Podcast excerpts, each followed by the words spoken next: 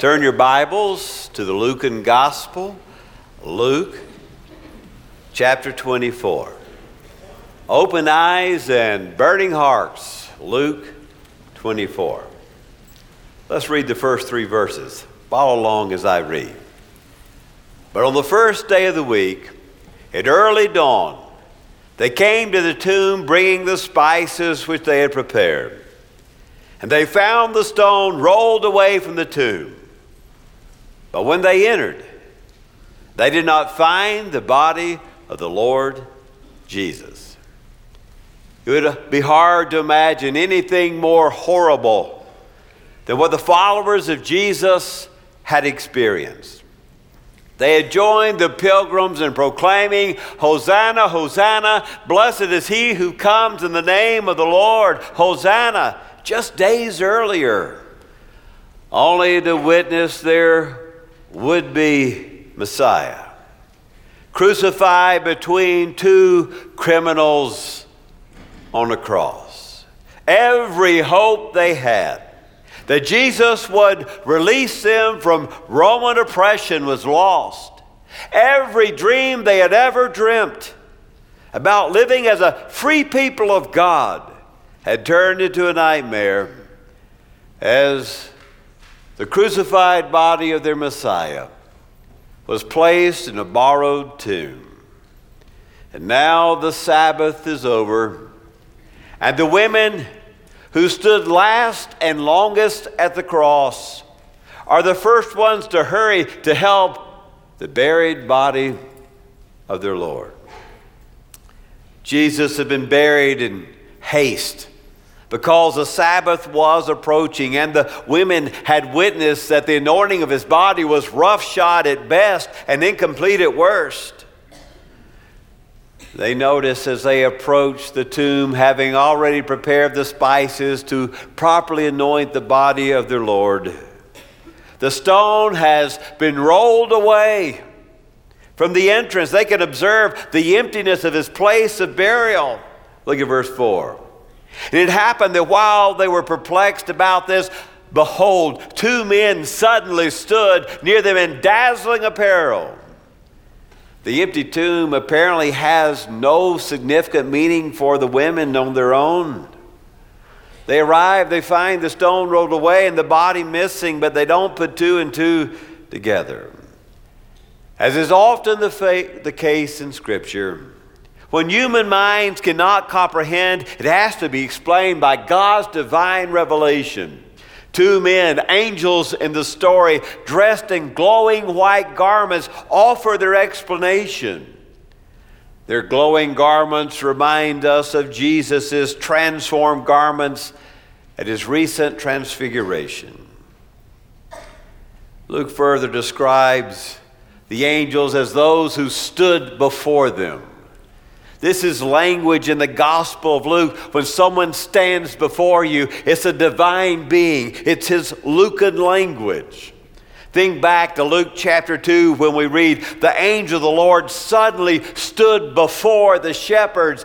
In Luke, if someone stands before you suddenly, it's a messenger from God. The glory of the Lord shone around them. In Acts, another book authored by Luke, when Peter escapes from prison in Acts 12, there is an angel standing before him. It's Luke's way of communicating a divine visitation. The two men, dazzling garments, lightning white, stand before them.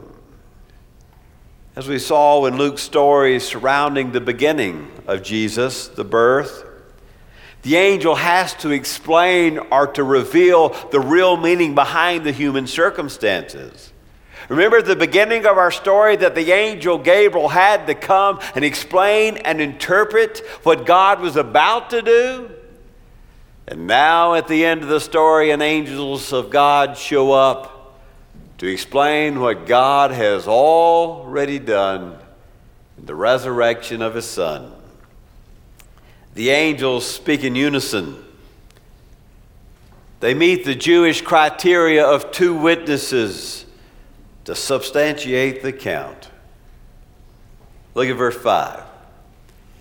And as the women were terrified and bowed their faces to the ground, the men said to them, Why do you seek the living one among the dead? He is not here, he is risen. Remember how he spoke to you while he was in Galilee? Saying that the Son of Man must be delivered into the hands of sinful men and be crucified, and the third day rise again. As is often the case in Scripture, when one that is divine comes in contact with those of us who are weakly human, the women bowed their posture like Isaiah in Isaiah 6 or, or John in Revelation 1. The angels pose the most important question in all of human history Why are you looking for the living one among the dead? He is not here. He is alive. Why in the world would you come to the graveyard to look for a living man? The angels are asking. And then they rebuke them with the word remember. Remember, look at verse 6. Remember what he told you when he was in Galilee? Look at verse 8. And they remembered his words.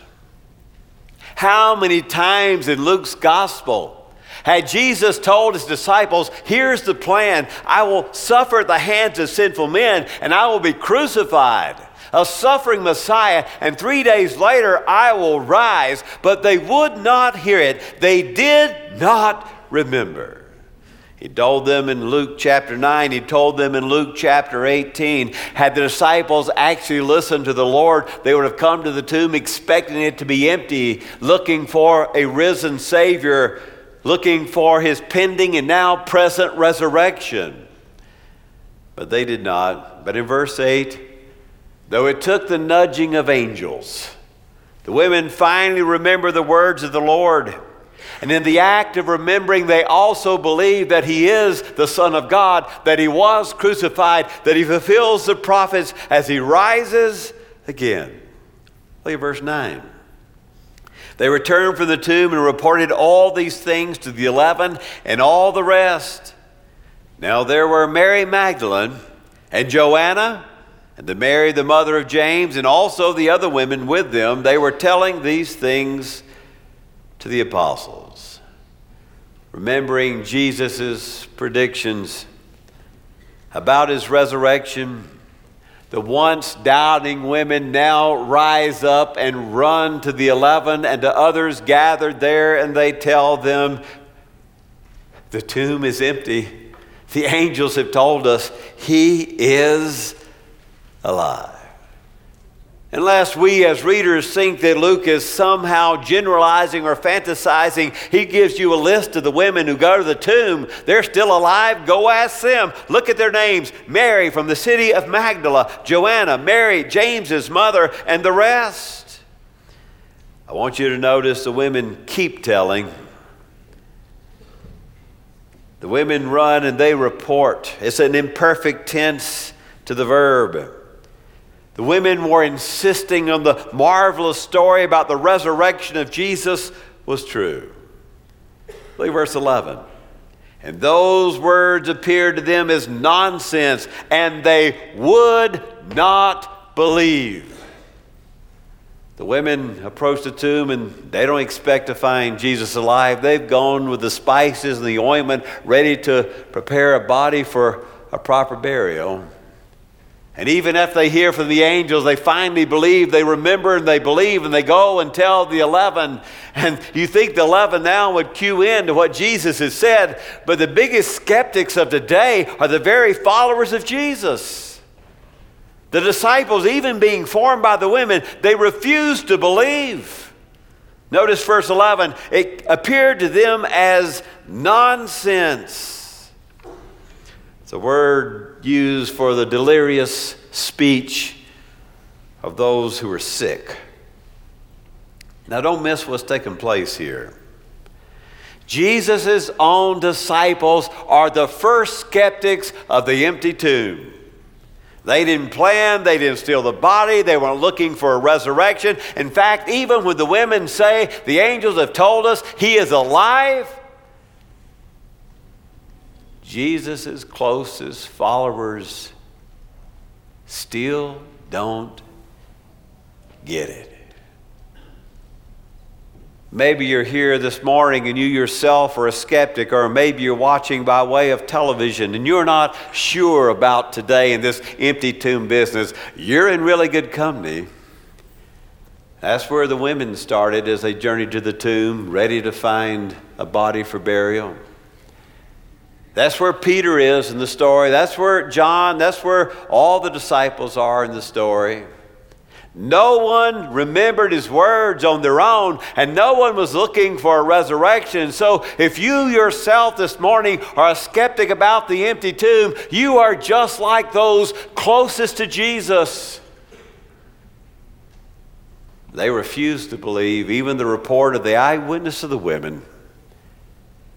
Maybe you refuse to believe today, too.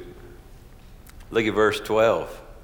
But Peter arose and ran to the tomb, stooping and looking in. He saw the linen wrappings only. He went away to his home. I want you to look at this word, marveling at what had happened. Refusing to accept the word of excited women, possibly delirious women, Peter rises up and runs to the tomb and he finds the claws, but he finds no corpse. And notice what's described. He marveled. Now, if you, we've been going through Luke's gospel, you know by now that in Luke's gospel, someone marvels, they're beginning to put it together. And Luke's gospel, if someone marvels, they're beginning to have insight. It happens in Luke 1 and Luke 2 and Luke 4 and Luke 8 and Luke 11 and Luke 20 and Acts 2 and Acts 4, all written by Luke. When someone marvels, they're beginning to have a spiritual insight. Peter marvels at what he's seen. Peter begins to believe. What follows in verses 13 through 32 is too long for me to read. Let me summarize it for you. This particular account is only found in the Gospel of Luke. Jesus shows up as a mysterious man there. There's a, a couple, Cleopas and perhaps his wife, they are traveling from Jerusalem to Emmaus, seven miles away, and they're talking about all the things that have happened to Jerusalem, about the crucifixion, the report of the empty tomb, and they're just conversing with each other, and they're downcast, and they say to this mysterious traveler, who we know is Jesus, but they cannot see. Their eyes are blinded by God. They cannot yet see that it is Jesus. They say, We followed him. And we were hoping that he was the one. But in the end, he was crucified. And Jesus says, What are you talking about? What sort of things are you talking of? And they replied to him, Are you the only one in the whole environs of Jerusalem who haven't heard about the rabbi who was crucified, the one who was going to set us free? We were hoping he was the Messiah. Where have you been, friend? You're in Jerusalem. How did you miss this? They start walking from Jerusalem to Emmaus with Jesus, a seven mile walk, and all the way Jesus starts with Moses and the law, the Torah, and he explains how the prophets had spoken of all that happened into his life and how even what's happening now is a fulfillment of Scripture. He's teaching them, opening to them how all that Jesus is and all that Jesus does is a fulfillment of the Scriptures of the Jews. When they finally reach Emmaus, it's getting dark, and Jesus says he's got to go on. He's got further to go. And they beg him, Won't you stay with us? Won't you dine? It's getting late, my friend. And in an oddity of oddities, Jesus takes over the, the meal. He acts like he's a host at their house. He says the blessing, he breaks the bread. And when he breaks the bread, Luke says, God opens their eyes and they see that it is He, their once crucified and now resurrected Messiah. In the moment their eyes are open, Jesus disappears from their midst. He vanishes. And they look at each other and they say, You know, my heart was strangely warmed when we were walking with him and he was explaining the scriptures. Now we know. And they run back seven miles where they just left Jerusalem and they go and they find the 11 and the others gathered together. Look at verse 33 of the text. They arose that very hour and returned to Jerusalem and found gathered together the eleven and those who were with them saying, The Lord has really risen, and he's appeared to Simon. They began to relate their experience on the road and how he was recognized by them and the breaking of the bread. Having discovered the resurrected Jesus, the disciples run to Jerusalem, and when they get there, before they can utter a word about this stranger who traveled with them, who broke the bread and blessed it, and their eyes were open, before they can say a word, they say, We know he appeared to Peter. Peter has seen him. The skeptic Peter has seen him with his own eyes. How comforting it must have been to learn that Jesus appeared not only to them but also to the others. And now there begins to be a mounting evidence to the empty tomb of Jesus. The women go, the women see the emptiness, they see the divine beings. They are told, though they don't see Jesus himself, the disciples on the road to Emmaus, they see Jesus and their eyes are opened through the breaking of the bread. And now he's appeared to Peter, and the miraculous of all miracles is about to occur. Even while they're standing there in that room, Jesus appeared to them. Look at verse 36. And while they were telling these things, he himself stood in their midst. If there's any doubters in the room before, when he stands there, there are no doubters now. But they were startled and frightened. They thought they were seeing a spirit. And Jesus said to them, Why are you troubled? And why do doubts arise in your hearts? Come look, my scars. You need to touch them? Come here. My feet, come. Touch me. For a spirit does not have flesh and bones as you see that I have. They were marveling, verse 41.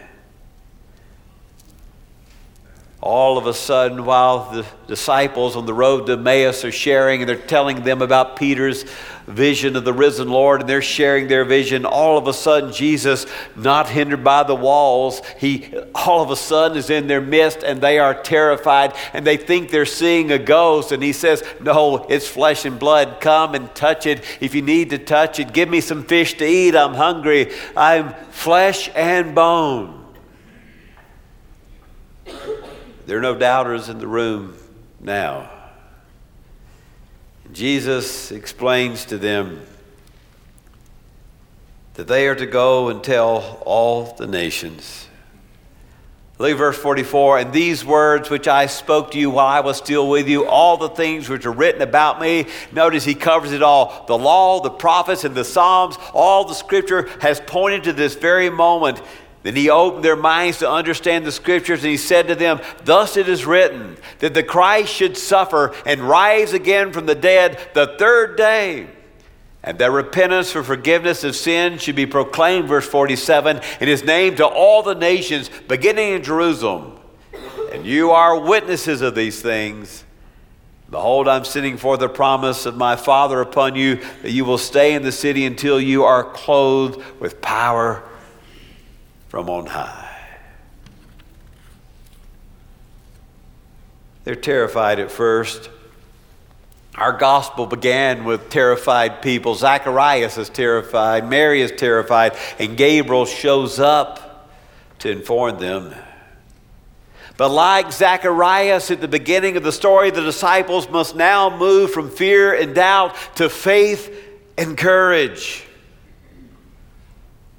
And as he began this gospel in Nazareth, showing them that the prophet Isaiah was speaking of him, that today the scripture is fulfilled in your hearing. The kingdom of God has arrived. He ends his story by showing them that the Jewish scriptures apply to everything in his life. Moses applies to my life. Isaiah applies to my life. The songs of the Psalter apply to my life. But they have said, the Son of Man, and now he calls himself the Messiah, must suffer, and then indeed rise again.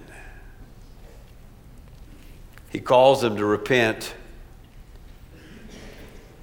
He calls them to repent as a response to the gospel. Look at verse 47. Repentance for forgiveness of sin should be proclaimed in his name to all the nations, not just Israel, but all to the ends of the earth. I know how the women responded to the empty tomb. They doubted. It meant nothing to them until they saw the dazzling angelic being say, Why are you looking for the living one among the dead? I know how Peter and the eleven responded when the women told them, we, we went to the tomb, the stone was moved. The angel said, They didn't believe. I know in the end how they respond when the living Lord stands in their midst and they see the scars. They respond in faith. They're giving the command to go and tell everyone Messiah must suffer and rise again. But what I want you to know that what happened this day 2,000 years ago is not about the empty tomb of one rabbi who had 12 followers and the women who followed him. That's, you've missed the story altogether if that's what you think that it is. The story is about the beginning of the age of the resurrection, a restoration of all that God intended. Death is a result of our sin, and He died for our sin that we don't have to die. Our very baptism means that we die with him and we rise with him. What happened on that day is not the empty tomb of a solitary rabbi, but rather the beginning of the very age of the resurrection which the prophets had spoken of. So that he is the first fruit of the resurrection. All who've called Jesus Lord will follow. How certain is your empty tomb? If you've called him Lord, it's more certain than his was because he's already started the process. He died for your sins 2,000 years ago and he rises for your eternal life. And I know the last two years, so many of you have stood at gravesides. It's been your mom and your dad and your, your grandparents, a husband, a wife a brother, a sister, a child. How hard it has been so many times to stand at gravesides recently and reminded today that those who believe in him shall never die.